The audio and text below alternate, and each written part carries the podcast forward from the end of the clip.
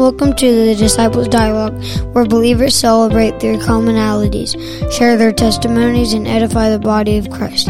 Each episode contains healthy conversations between Brother Till and a guest speaker. Thanks for joining the Disciples Dialogue.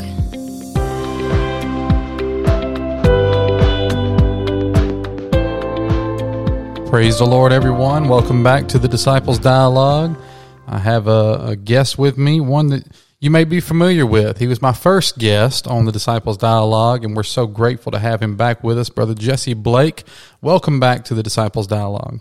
Uh, good to be here again. I guess uh, it went over pretty good first time. yeah. I got, I got, a second invite. Anytime you get another invite, you know you did sign. something right.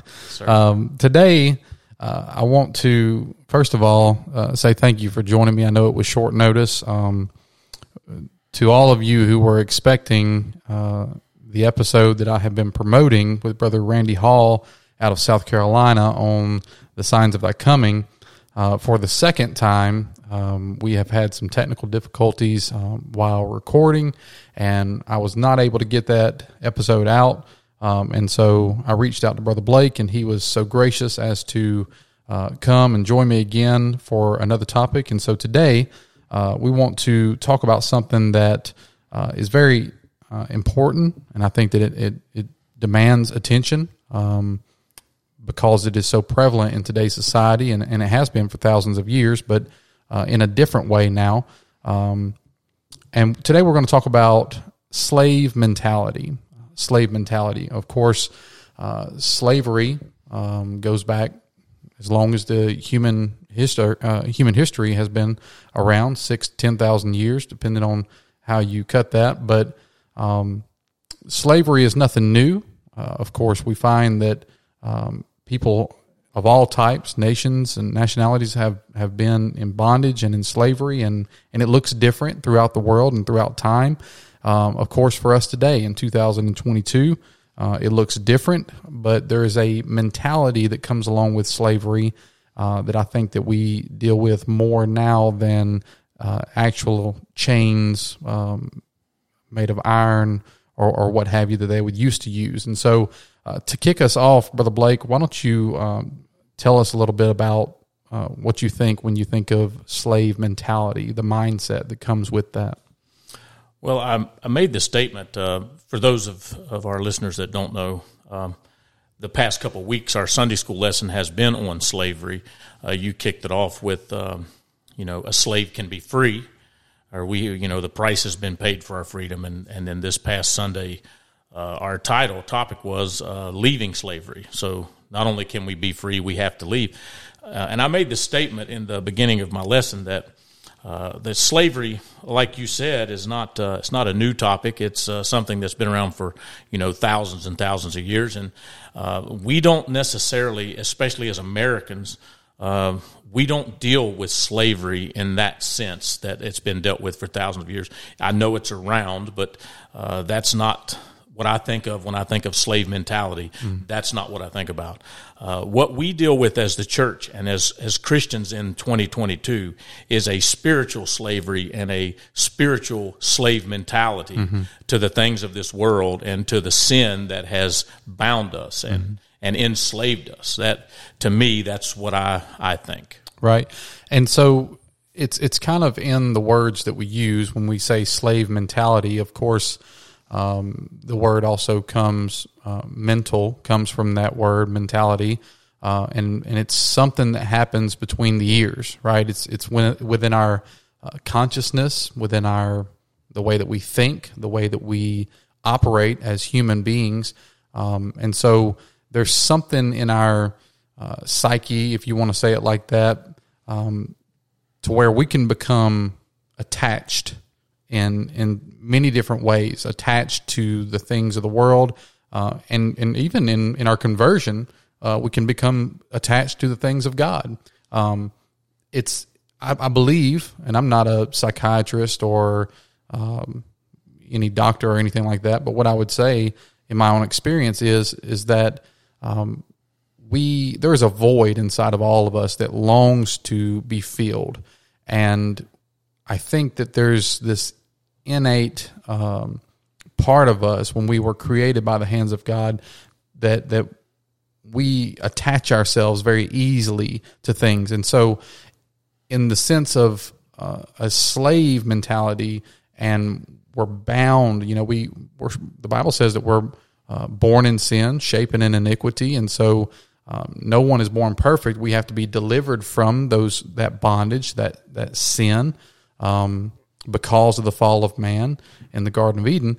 Um, but we also see that uh, once you're freed from that, and even before you're freed from that, you, there's a there's a a slave like mentality that comes with it. You you serve the things of the world, right? We we serve the things of the world. We serve the flesh, um, and and when you convert uh, to Christianity and you you born again of the water and of the Spirit, I believe that that mentality carries over to the things of God, and we should long to serve God. You know, Paul said that he he likened himself to a, a, a slave and a prisoner of Jesus Christ.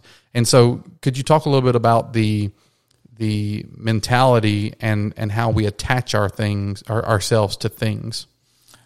I think it's something that's built into us as just humans in general that we have that that need within us to, like you said, to belong, mm-hmm. to be accepted, and and the brokenness and the sin of this world will always accept us. Mm-hmm. It doesn't matter how close to God we get. All it takes is one turn, and sin will open its arms and welcome us back into right. it. Uh, and it literally becomes in, in, our life living in sin before you know before we turn to the Lord or before we start living for God. Um, it becomes uh, we we form in ourselves coping mechanisms. Mm. You know, things happen in our life, and and we know what to do to cope with those things, right. whether it's drugs or or whether it's uh, even gossip or you know depression or mm-hmm. you know there's a myriad of things that you, you could name all day long. The things that we turn to uh, as a coping mechanism, right. And so those in a way have they, they have a way of enslaving us in themselves because no matter how far we go, the minute that we make a mistake, we want to turn back to those things. Wow. Paul recognized that in, uh, I believe I quoted in Galatians, where he said that, uh, you know, when you, you didn't know God, you know you served those things yes and now that you know him and that you're known of him mm. why are you again trying to return to those things so paul recognized that that was a problem that our flesh would always desire to turn back into that slave mentality and wow. and to serve those things that that are comfort to us mm-hmm. it's always going to be uncomfortable uh, when we're trying to live for god because he doesn't god doesn't always give us the answers that we want for mm-hmm. one thing mm-hmm uh, it may not be uh, the answer we're expecting. Mm-hmm. And, and, it's hard sometimes to accept that when we're living for God and we want to be comforted and, and things don't go the way that we think they should go, or we're looking for a specific answer, mm-hmm. uh, then, you know, it, it shakes us up. Our, our emotions kind of get the better of us and right. we'll immediately, you know, well, you know, maybe God don't like me or God doesn't accept me. Maybe I've sinned. Maybe, you know, a number of different things that can force us back into that mm. that slave mentality. Yeah. Uh, so we're searching for that to belong. That that that's in us. Yeah. And if we can if we can just focus that in prayer and fasting and and reading God's word and drawing closer to Him. Yeah. Uh, then when those things happen, uh, and, and we've seen it very recently with uh, the passing of Brother Clark and um, and Sister Clark, you know, talking to her and seeing the way that in this time of trouble, mm-hmm. that uh, she immediately turned straight to the Lord, that her focus is on the Lord, her faith is still in the Lord. Right. And it's because of a lifetime of not serving mm. her flesh and not serving the things of this world. Mm. That's the only way she was able to do that. Wow. so you know not saying that she has totally escaped that slave mentality because it's in all of us yeah. but the closer you get to the lord the the less that those things of the world will mean to you the less connection you have to them the less likely you're going to be to turn to them when when you need that comfort or that acceptance yeah you you said something and i get that it kind of uh, a light bulb turned on for me just now as you was talking and that is that none of us are exempt from a slave mentality. And so to think, you know, well, I don't want to have slave mentality. I don't want to serve anything. I don't want to serve. You know, some people would say, "Well, I don't want to serve God. I don't. I don't want Him to be my master." But and they say that under the guise of that they don't have a master. But the fact is, you know, and, and Jesus alluded to this. You no man can serve two masters, but you will serve one, right? And so you're either serving God or and, and building his kingdom or you're serving self and you're serving you're a servant to the flesh and the desires of the flesh right. and so um, i think that that there again it goes it's a part of the mentality you can almost talk yourself out of the fact that you have that mentality yeah and it's dangerous to me to think that we would um, you know we are so manipulative to where we can uh, cause ourselves to believe that that we don't serve anything, um, whether it be God or whether it be our own desires. Um, but if it's not God, then by default, it is our own desires that we're serving. Well, you you mentioned it uh, last Sunday, uh, talking about um, who's on the throne of your life, and mm. whoever you're serving and whoever you're worshiping, that's who's on the throne of your life, and uh, that's how it's so easy. we see people that uh, uh, are trying to live for God, and it's like you can see that they're living a lie in a lot of ways mm-hmm. uh, because you know the sin that's in their life, and thank God that He He's a merciful God, and and you know that we know that He draws all men. You know mm-hmm. that He He draws people to us by degrees. He's not expecting us to uh, to change everything all at once. We right. understand that. But when you see people that are constantly dealing with the same sin over and over and over, yeah. and, and they're still coming, well, you have to question who's on the throne mm. of their life. Right. I mean, because they're serving flesh, they're serving their self. Right. And it's because they don't, God doesn't do what they want Him to do. Mm. Wow. And so that, that thought came from uh, in the scripture uh, Genesis 41 40, uh, of course, Joseph was sold into slavery by his own brothers. They, they sold him into, into slavery. Uh, of course, God had favor on his life. God had a plan for Joseph's life, and he was uh, given that favor and exalted in, in the kingdom of Egypt and in Pharaoh's house. Uh, and, and throughout all of that, Pharaoh comes to him and says, You know, here's what I'm going to do. At your word, everybody in my kingdom you say do something and they'll do it. Even the Egyptians. I want to make you second in command only to me because I sit on the throne. And so that that really jumped off the pages to me a couple of weeks ago as I began I was studying for Sunday school that what inhabits the throne in your life can be the only thing that has the rule over your life. And so there again it plays into the fact that God is a perfect gentleman he's not going to force you into relationship with him. So if he's not on the throne in your life, he's not your master. Your master is whatever is on the throne, whether it be your job, your money, your your flesh, or whatever it is. And so I just I found that interesting that because Pharaoh was the one on the throne, he said, "I'm the only one that has uh, any more authority over you." But uh, outside of that, you've got to say so. Um, so we must be careful who or what we allow to to sit on that throne in our life, and of course, uh, to enthrone something, uh, unless it's always been there, there has to be a dethroning. Yeah. Right. And so if I when we serve the flesh, we serve the world. Um, and all of us come to God that way. So there has to be a dethroning of something and if you're going to allow God to sit and take place on that throne.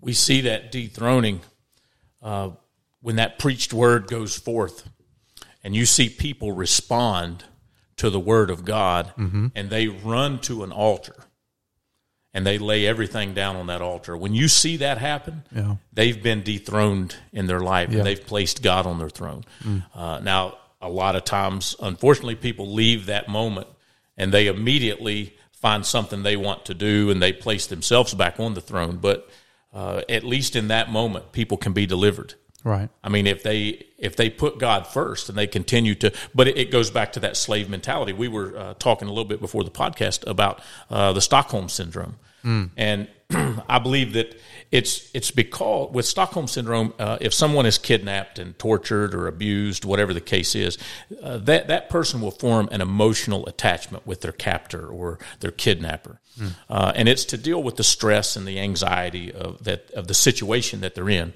And so I believe that we sim- we do that uh, in ourselves mentally. We do that with the sin and the, the things of this world that become the comfort to us. Mm-hmm. And so, uh, you know, people come to church and they, they find their way to an altar. They, they dethrone themselves and, and allow God to, to change their life. Maybe, you know, they, they baptize, they fill with the Holy Ghost and they, we think, man, they really got it. They're going to do good. And then they go and they go home and immediately it's like, well, what happened? Yeah. And it's because they formed such an emotional attachment. They have that slave mentality, such an emotional attachment with the things of this world. And, and when things don't go their way, the, they automatically revert back to what do, what I did then. Right. I mean, it takes uh, 21 days, I believe, uh, that, to create a habit. Mm-hmm. And and living for God is no different. We just have to create different habits. Yeah. We have to create a habit and a culture of I'm going to wake up every morning. I, am going to thank God that He's, you know, number one, He's protected me, He's kept me, He saved me, He yeah. delivered me. Yeah. You know, He set me free. Maybe He's healed my body. Maybe you know He's provided for me in ways that there's you know I couldn't provide for myself. And and I want to read His Word. And so I'm going to create those type habits in my life. Yeah. Instead of uh, sitting around and and wishing I could be back here and wishing I could do this over and yeah. and you know thinking and reminiscing about those things. I need to be focused on creating good habits with Him on my throne. Absolutely. And you you said something. Uh, you know, it takes 21 days, they say, to create a habit, and and that reminds me of something you talked about in your Sunday school lesson. I'd like you to uh, speak to uh, today.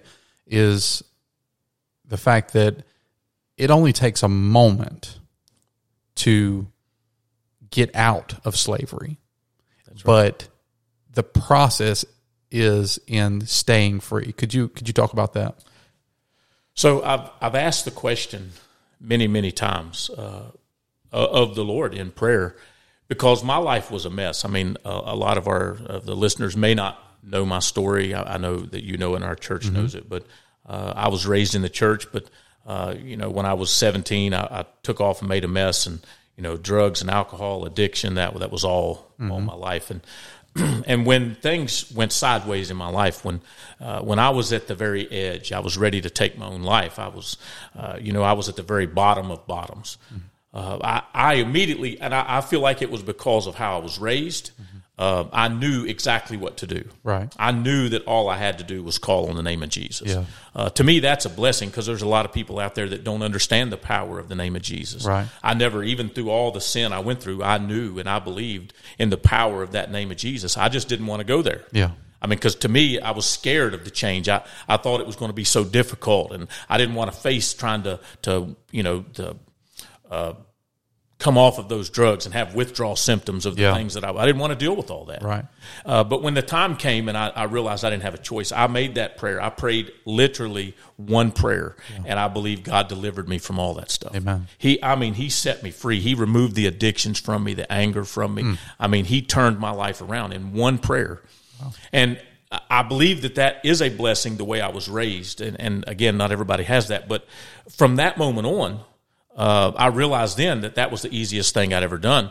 But living for God from that point on right. is where the difficulty started. It's no different when the children of Israel came out of Egypt. Mm. Uh, I mean, the Lord provided for them. He, you know, He parted the Red Sea. He made mm-hmm. a way for them. They walked right out. He He fought the battle for them. Right. They didn't have to do anything other than just follow Moses out. Yeah. But once they got out, uh, that's when the problem started. That's when they started complaining. That's when they started questioning and doubting Moses yeah. and, and, and question, well, we're just ants because they were stuck with that slave mentality. Right. They'd been beat down their whole life. That's true. So that they couldn't, they never escaped from that. So really what it amounts to is, is that we have to create in us a separation. Mm-hmm. And, and people like to, I, I use the comparison of holiness and separation. Uh, holiness is God's wholeness. Mm-hmm. That's what it has to be compared to. There's nothing in us as humans that we can uh, aspire to to be holy. No, he's the standard. He's the standard Right. of, of all holiness because holiness is wholeness. He's the only complete one That's right. that there is. That's right. And so the world and sin has broken us. And yes, God can put us back together, but we must separate from those things Mm. that broke us if we want to continue towards his wholeness. wow. If we continue to dabble in, you know, the sins that already he delivered us from that were the things that broke us Yeah. then we're going to continue on with brokenness and we can never be holy. Yeah. Wow. That's that's really good and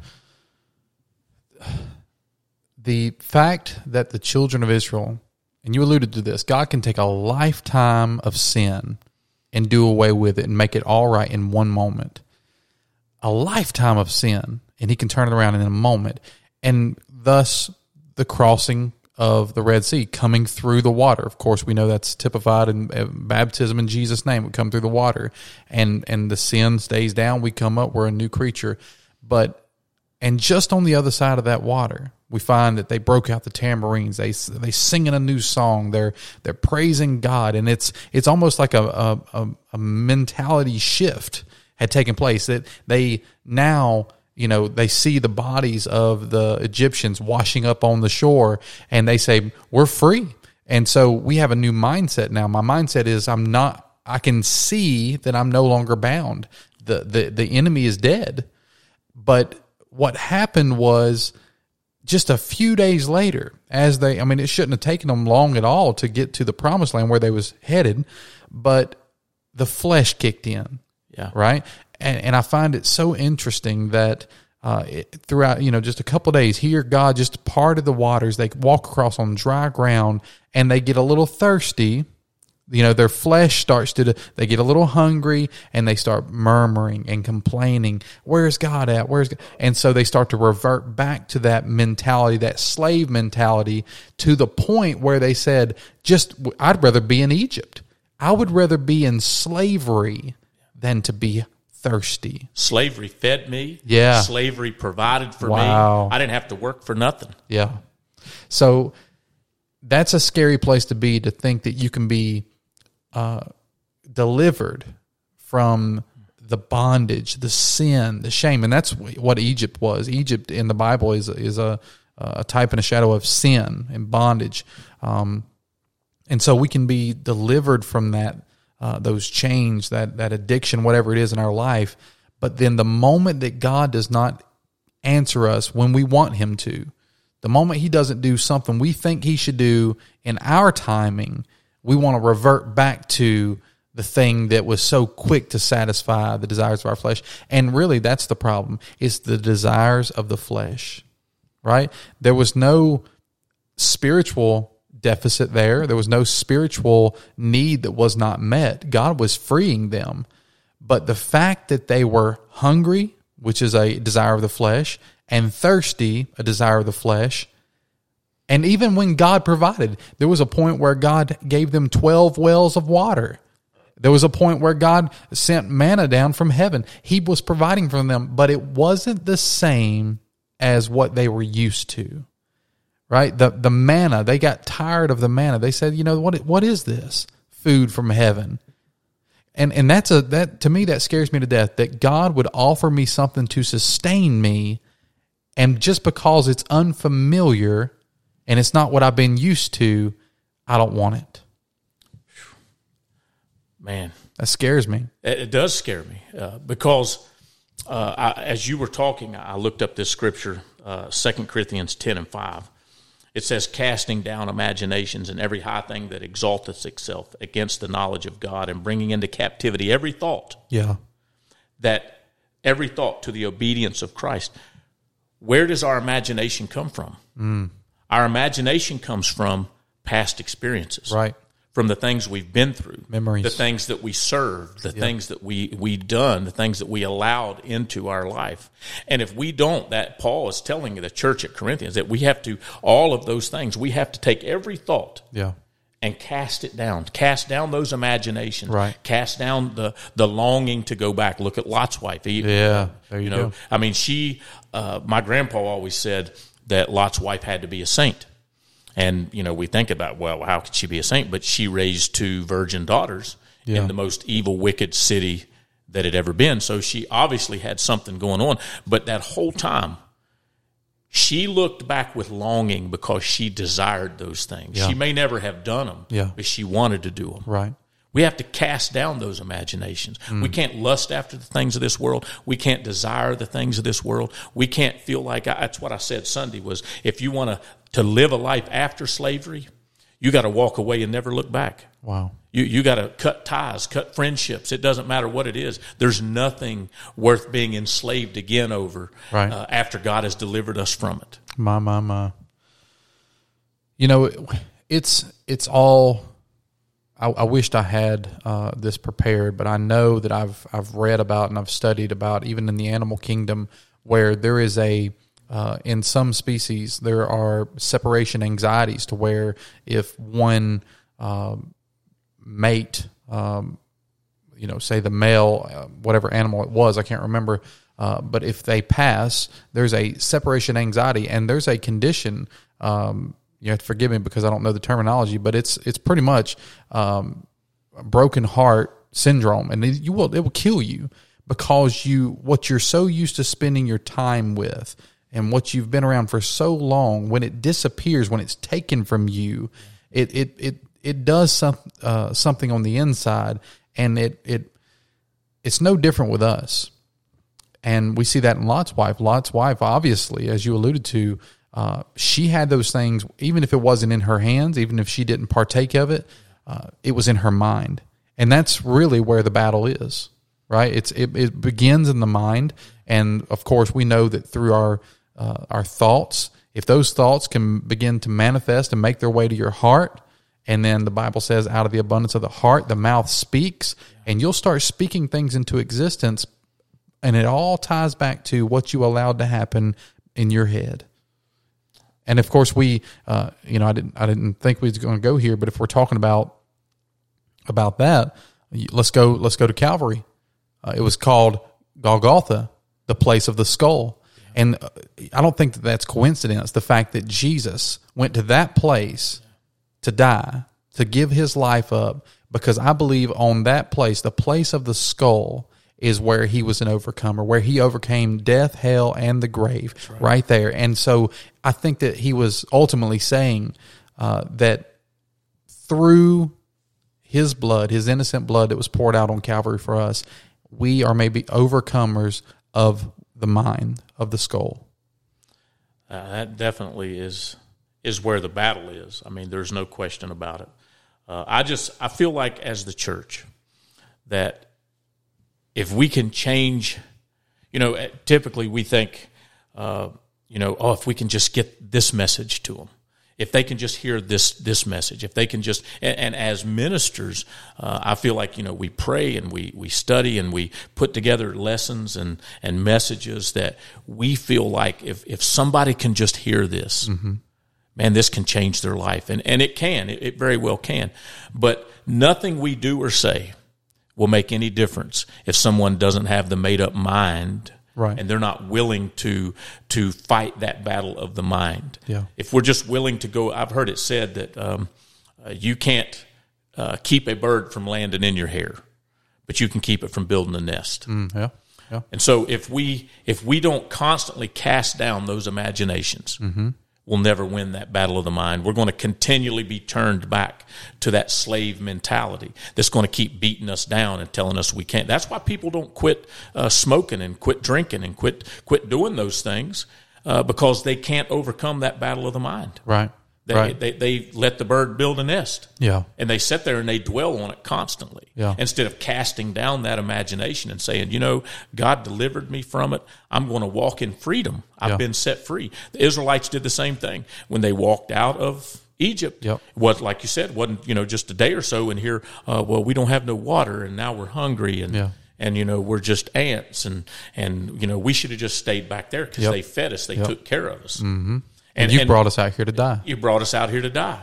And, and that's that's what we think is that you know when I lived in sin, I could always depend on my buddies. You know, when I was depressed, you know, they'd always come see me. We could always, you know, party or, you know, there was always something that would pick me up. Yeah. Now at church, you know, everybody, all they want to do is just preach at me. Yeah. Because they're not willing to fight that battle of the mind. Wow. You know, I think that there's a, a chemical component to this. Um, I don't know if that's the right terminology, but I, I can say with a surety it's been, oh Lord, it's been probably 10 years or more, at least 10 years since uh, I used to dip tobacco. But I can tell you, and I can be honest with you, I mean, I don't, I don't do it anymore. Thank God he delivered me from that. But at the scent of that, Yeah. that, you know, grizzly wintergreen was what I liked. I liked it. And if, if somebody was to open a can around me, my mouth begins to water Yeah. that's that's something uh, I don't want to do it anymore. I don't do it anymore uh, because I've been delivered. But my mind will never allow me, unless God delivers me of it. But my mind will not let me forget the taste, the smell, uh, what it what it what you know whatever it did to my body and when it was releasing, uh, you know whatever it does. Um, but it it has an effect on me physically. Uh, and so I can be around somebody at work and they crack open a can and my mouth literally begins to water. And there again, and I, and instantly my past comes up. Yeah. Right. It's brought back before me. And it's that imagination. It's, it's that thought that's coming back up. And I have to take that. And you said this one time and I, I, I hold on to certain things. I don't know why, but this is one thing that I've held on to. Uh, you said it's like, uh, you know, you, you try to imagine, uh, something if it comes back into your mind uh, as on a piece of paper and you take that paper and you crumble it up and you cast it down to the ground in order to cast that imagination down and i find myself doing the same thing uh, when i smell that smell and when my mouth begins to water I, and i'm reminded of my past i have to take that and i have to throw it down and say you know what? I'm not there anymore. I've been freed. I've been set free. He has blotted out the handwriting of ordinances against us. wow. So when, when, when we are reminded of our past, yeah. uh, we can do one of two things. We can dwell on that and woe is me. This is what I done, and you know, and and we can just uh, just let that consume us. yeah Or we can walk in freedom. Yeah. I'm with you. I mean, it's been uh, 13 years ago for me in October that I quit dipping, Yeah. and I, I'm no different, brother. Somebody opens a can, if I smell it, my mouth starts watering. yeah that's crazy It's it's just insane. It I tell people that all the time, and I think they think that I'm joking, but no you're not uh, it- it's it's very real. Yeah. and it's that that mental connection, that slave mentality, Right. That uh, that my flesh desires that, Mm. and, and really, what it done to me is when God delivered me from it. Uh, it ended up making me so mad. The smell of that, and the the just because I wanted it, yeah and, and I, I made the, the statement Sunday that when I when I lived in sin, when I when I was doing the things that I shouldn't be doing, I give it everything I had. Yeah. I mean one hundred percent. And who am I to think I can live for God any less than that? Hmm. And so when when those thoughts come up, it makes me so mad, eh, spiritually mad. Yeah. That that's one of the reasons why that I do that. That I I literally we're, men we're visual creatures. Yes. And and I picture in my mind, in my imagination, I take that and I I, I see it in front of me and I wad that up and I cast it to the ground. Wow. I feel like for me personally, maybe that doesn't work for everybody, but I feel like there's power in that yeah because I'm taking a stand in that moment that I know the devil can't read my mind, but my flesh knows exactly what it wants. right And every time that I can tell it, no, you're not getting it, we're going to live for God. Mm-hmm. Every time I do that, spiritually, I get a little stronger. Yeah. You know, it's one thing uh, to be strong enough in Christ to cast down imaginations and to take a stand and say, you know, it stops here. Um, you and I both have similar testimonies in that um, we come from generational uh, chaos and and drunkenness and drugs and abuse and all these things, and it was generational. Uh, but when when I made up in my mind, and you as well, um, it stops with me. That's right. This will not be passed on. My kids will not face the same battles and have to deal with the same nonsense as I did. It stops with me. Now the devil's going to bring something against them that's not, you know, that's not going to be what I had to go through. Uh, they're not exempt, uh, but at the same time, um, the buck stops with me. However, and we see all these things that we deal with in the scripture. I see when Joseph died. You know, we talking about Joseph earlier. When he died and he was gone, well, there was a new Pharaoh that rose up who knew not Joseph, the Bible says. And that new king who didn't know Joseph, didn't see the value in him, didn't see the value in, in the one who serves the one true living God who can reveal dreams and interpret these things. Because he did not know Joseph, that is really where the slavery uh, and the bondage of the children of Israel began. It was, you know, take all these, kill all the newborn uh, boys. If they're girls, you can let them live, but we've got to stop them because they're going to multiply to the point where they take over, and we cannot allow that. And so, I think that we must be careful uh, not to only fight for ourselves and and our own mental stability in in Christ, but we must be aware that. Uh, and I and I, I said this on not this past Sunday, but the Sunday before, that if your enemy does not know who you are, that's a problem. He needs to know who you are. And and so I want him to know who I am. I want him to know that if he shows up in my home to fight my kids, he's going to have to come through the blood of Jesus, and he can't do it. So there's a there's a there's a border there. Um, but the fact that this new Pharaoh did not know Joseph, uh, that was a problem, and that's really what landed them in in slavery. He says, "Look, well, you know, we're going to just make them slaves and put taskmasters over them and, and, and make it really hard on them. Kill them if you have to. And, and I just see that playing out. Uh, if he can't get you, he's going to come after your kids. I, I agree 100%. And it takes many forms, uh, as you were talking about that. Um, so there came another Pharaoh that knew not Joseph. Mm-hmm. So he is the one that enslaved the people. He was very recognizable. Mm-hmm. The people had no question at all who was enslaving them. Yeah. They could look and see Pharaoh, that's the master. That's who's on the right. that's who's on the throne. Yep. He's the one in control. He's the one that has enslaved. He's the one that has us in bondage. Yep. Fast forward to the end of Joshua, first of Judges, and what does it say? There arose another generation that knew not Joshua. Mm. So because the spiritual leadership Wow. All right. That had passed down, didn't pass it down to the children like they should have. Wow. All right. That's when we see them enter into spiritual slavery. Wow. From that point on, they begin to serve. It says men done what was right in their own eyes. Yeah. They begin to serve self. My, my, my. They no longer had a recognizable enemy. Wow. But they had flesh as the enemy. So it's and twofold. the desires of that, what they wanted, what they thought was right. And then it, and again, it then sent them, it was several hundred years later, it sent them back into physical slavery. Wow. So spiritual bondage and slavery and serving self ultimately led to physical yes bondage and slavery. That, there's there that's a that's a whole lot right there happening.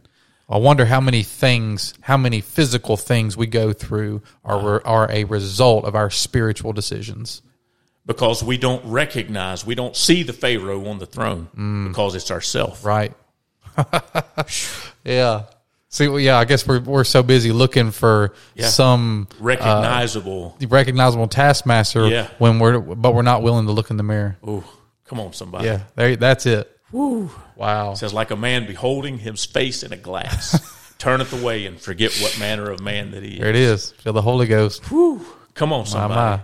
We must self examine. We must, the Bible says we must examine ourselves by washing and regeneration of the Word. If we're not putting that Word in us and, and literally changing our minds, yeah. literally changing the way we think, the way we function, yeah. we're always going to revert to serving self. Wow. Scripture says, to be transformed by the renewing That's of right. your mind. There has to be a transformation. Yeah. I believe you could say it like this: a transplant. Yeah, you know, there's there's uh, been positive cases of brain transplants. I've heard of, of some of that. I've, and so think about this: the Bible says, "Take on the mind of Christ." Yeah, our mind is not good It's it's faulty. It's yeah. it's it's got problems. Uh, it's it, we're we're uh, we've been in slavery and in bondage so long that we've taken on. We've become uh, like you alluded to with that that disorder where Stockholm that Stockholm syndrome, to where we we tend to even fall in love with, and we. Uh, you know, it, it's it's odd how that happens, but you almost get you grow an attachment to the thing, the taskmaster over you. But that's our mind itself. in itself. But when you take on the mind of Christ, you become selfless because that's what he was. Yeah. He became sin that knew no sin. Ah, that's the most selfless thing that you could do was to step down into humanity, the ones who uh, who did you wrong, the ones who turned their back on you, the ones who did the very thing you said not to do and you know they're going to crucify you, but you but yet you go down, you robe yourself in flesh, and you go die on a cross that they deserve. That's the mentality that we've got to have. And when you take on the mind of Christ, I believe that that's it changes the way that we think. It changes the way that we see the world. And and I'm praying every day, brother Blake, God help me to see people the way you see them. Help me to love people the way you love them because in my mind, I'll judge them. Mm. If if I was God, yeah, I'd have wiped them off the map. But that's not how God would have done it. No, he God surrendered His will to the cross, mm-hmm. to Calvary. He so he surrendered. Yeah. Uh, I, I, made the statement several months ago. We were having a conversation with uh, uh, Brother Daniel Walter and uh, a couple other gentlemen sitting around after our revival services with him, and and uh, I made the statement that as a man in this world, uh, especially living in sin, it is, I mean, it is a struggle for survival. Yeah. It is. I mean, we're literally grabbing and fighting every day, trying to stay afloat. Yeah. Mentally, physically, financially. I mean, it's it, it's a struggle. It's right. like we're constantly fighting, yeah. and we're holding on to everything we can grab a hold of, thinking that that's what we need. This yeah. is what we need, right, and right, we're grabbing for everything. Uh, and what's so hard for some people is when we uh, when we come to the Lord, understanding that we've actually, even though we feel like we are holding on to those things, they are enslaving us. Yeah. And to truly live for God requires a surrender. Yeah. Just like He surrendered. Yeah. And so for us to be victorious, we have to surrender. And that's a mindset we that's just something we can't wrap our minds around that in order to win, I have to give in. Yeah. I have to surrender yeah. to be victorious, and that's that's our human minds can't. It's hard for us to to comprehend that. Yeah. But when we understand that I'm going to surrender my will to His because I've got to put on His mind, I've got to do what He did. Yeah. I've got to serve like He did. That's right. That's everything I do. I have to serve the way He did, selfless. Yeah. I have to surrender myself, my will, mm. my flesh. I got to surrender my, my, if. I want to be victorious. Kingdom Speak. Actually, I was listening to Kingdom Speak, Pastor Daniel McKillop, and. Uh, they had Brother Townley back home, and they alluded to that very fact. They said, you know, we come into the church and we sing the song, I will give you all, I'll give you all. But then we leave the church and we try to get and get and get and what all, you know, grasping at every little thing. And, and, but we sing the song, I'll give you all. I'll surrender anything. But yet our actions speak something totally different. And I wonder if that's that has to be the slave mentality. A slave mentality can say one thing, do another. I want to be freed from that. I want to I want to be renewed. I want to be transformed by the renewing of my mind. I want to take on the mind of Christ uh, because I don't think that we can be effective for the kingdom of God without His mind. I agree, and I, I have uh, one more example for okay. you that, that demonstrates exactly what you said. Uh, my grandfather, a lot of people uh, may know him, Reverend Farrell.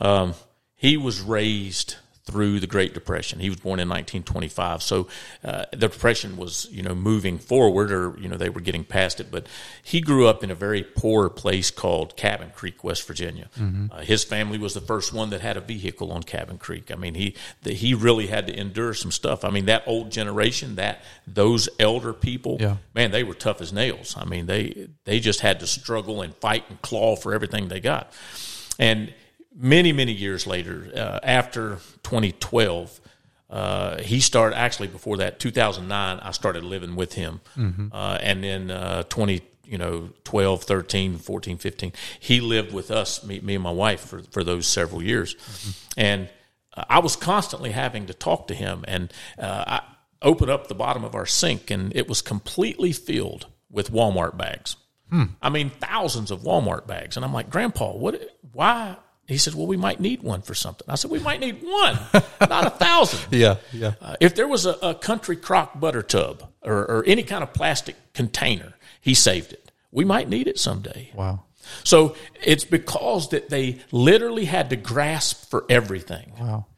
That he he just felt like if he let go of anything, he was going to need it. He was, and and that's mm. the mentality. Wow that we have. I know that uh, he was a he was a great man, and uh, he was a praying man and a pastor for forty years. And uh, but when we begin to serve the things of sin, yeah. Uh, we're constantly living without, and and we have nothing as a slave. A slave has nothing. Yeah. They have no uh, belongings. They have nothing right. that's their own. And so immediately when they're freed, they're going to try to to grab everything they can grab. That's true. And so if we're not careful, we carry that freed mentality and we start grasping for things that were there when we were enslaved mm. because that's all we knew that's all we had wow uh, so i don't want to bring that mentality into the church i want to grasp for and hold on to spiritual things and heavenly things and, and things of god's kingdom that he desires for us to have yeah. not the things that comforted me not the things that i that i thought that i needed yeah. in this world Man. no matter what it is that's the the rich young ruler that's what it is. Jesus comes up to him and says, Hey, or he says, You know, hey, what do I got to do to be a part of your kingdom? I want to come. You know, I want to be a part of this thing. What do I got to do? Jesus says, What? Go, give everything away that you have, give it away, surrender it, yeah. and follow me. And the Bible says that he was brokenhearted. He, he got real upset because he had great possessions. Yeah. He had been grasping and getting all that he could get his whole life, and he would not relinquish those things to gain the eternal. Had it all and was enslaved by what he held on to. My, my, my. My, my, my. Well, I, I, I want to encourage you today, listeners. I, I'm encouraged today to evaluate, reevaluate what I'm holding on to and what I'm willing to give up. I, I want to be able to give up anything that I can give up to gain heaven. The old song says, "Take this whole world, just give me Jesus." Jesus, that's what I want. Brother Blake, thank you so much for coming and joining me, especially on such short notice. We're so glad to have you on the Disciples Dialogue again, and uh, it's always a pleasure to sit down and talk with you about the the great things of the Lord. And uh, thank you for your wisdom. Thank you for what you brought to the table today. Um, I want to get rid of that slave mentality.